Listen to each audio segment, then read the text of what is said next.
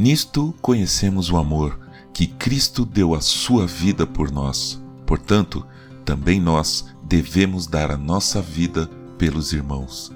1 João 3,16 Bom dia, bem-vindo, bem-vinda ao podcast Célula Metanoia Devocional. Vamos começar o dia alinhando nossa mente com a mente de Cristo.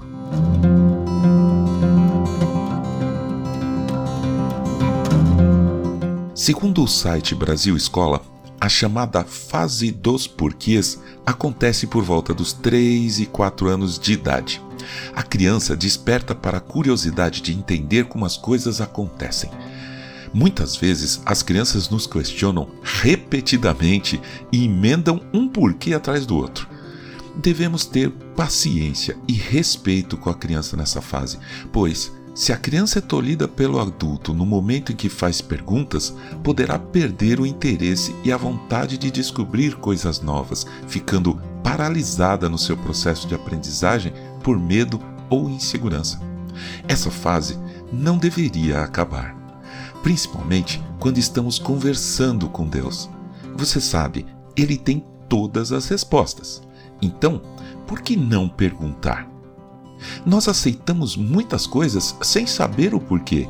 Um exemplo muito importante está no texto que lemos no começo. O apóstolo João, em sua primeira carta, afirma que Deus deu a sua vida por nós. Todos concordamos, certo? Mas você já se perguntou por que ele fez isso? Bom, por amor a todos nós, perfeito. Mas por que a morte dele significou a nossa salvação? Por que afirmamos que ele levou na cruz nossos pecados? Preste atenção nessa abordagem para o tema. Voltando um pouco antes de Jesus, a lei de Deus exigia que, para que fôssemos perdoados pelos nossos pecados, teríamos que sacrificar uma ovelha perfeita, sem manchas. Você já fez isso em sua vida? Claro que não. Então, não precisamos mais fazer isso. Jesus foi o sacrifício definitivo. Ele veio para cumprir a lei de uma vez por todas. Ele é a ovelha perfeita, o cordeiro perfeito, sem manchas, sem pecado, o primogênito, o sacrifício definitivo.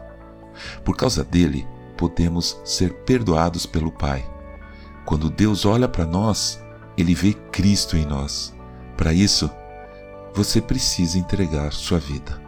Aceitar, concordar, entender que Jesus é o seu Senhor, Ele é que manda em sua vida e que Ele é seu Salvador, aquele que te salvou.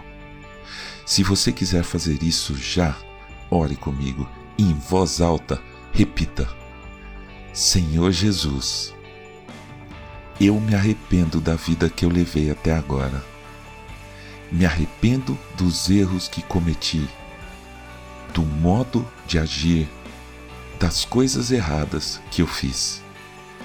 Eu quero confiar em Ti. Eu quero poder contar contigo. Eu quero te seguir. E eu declaro agora que o Senhor Jesus é o meu Senhor e o meu Salvador. Amém.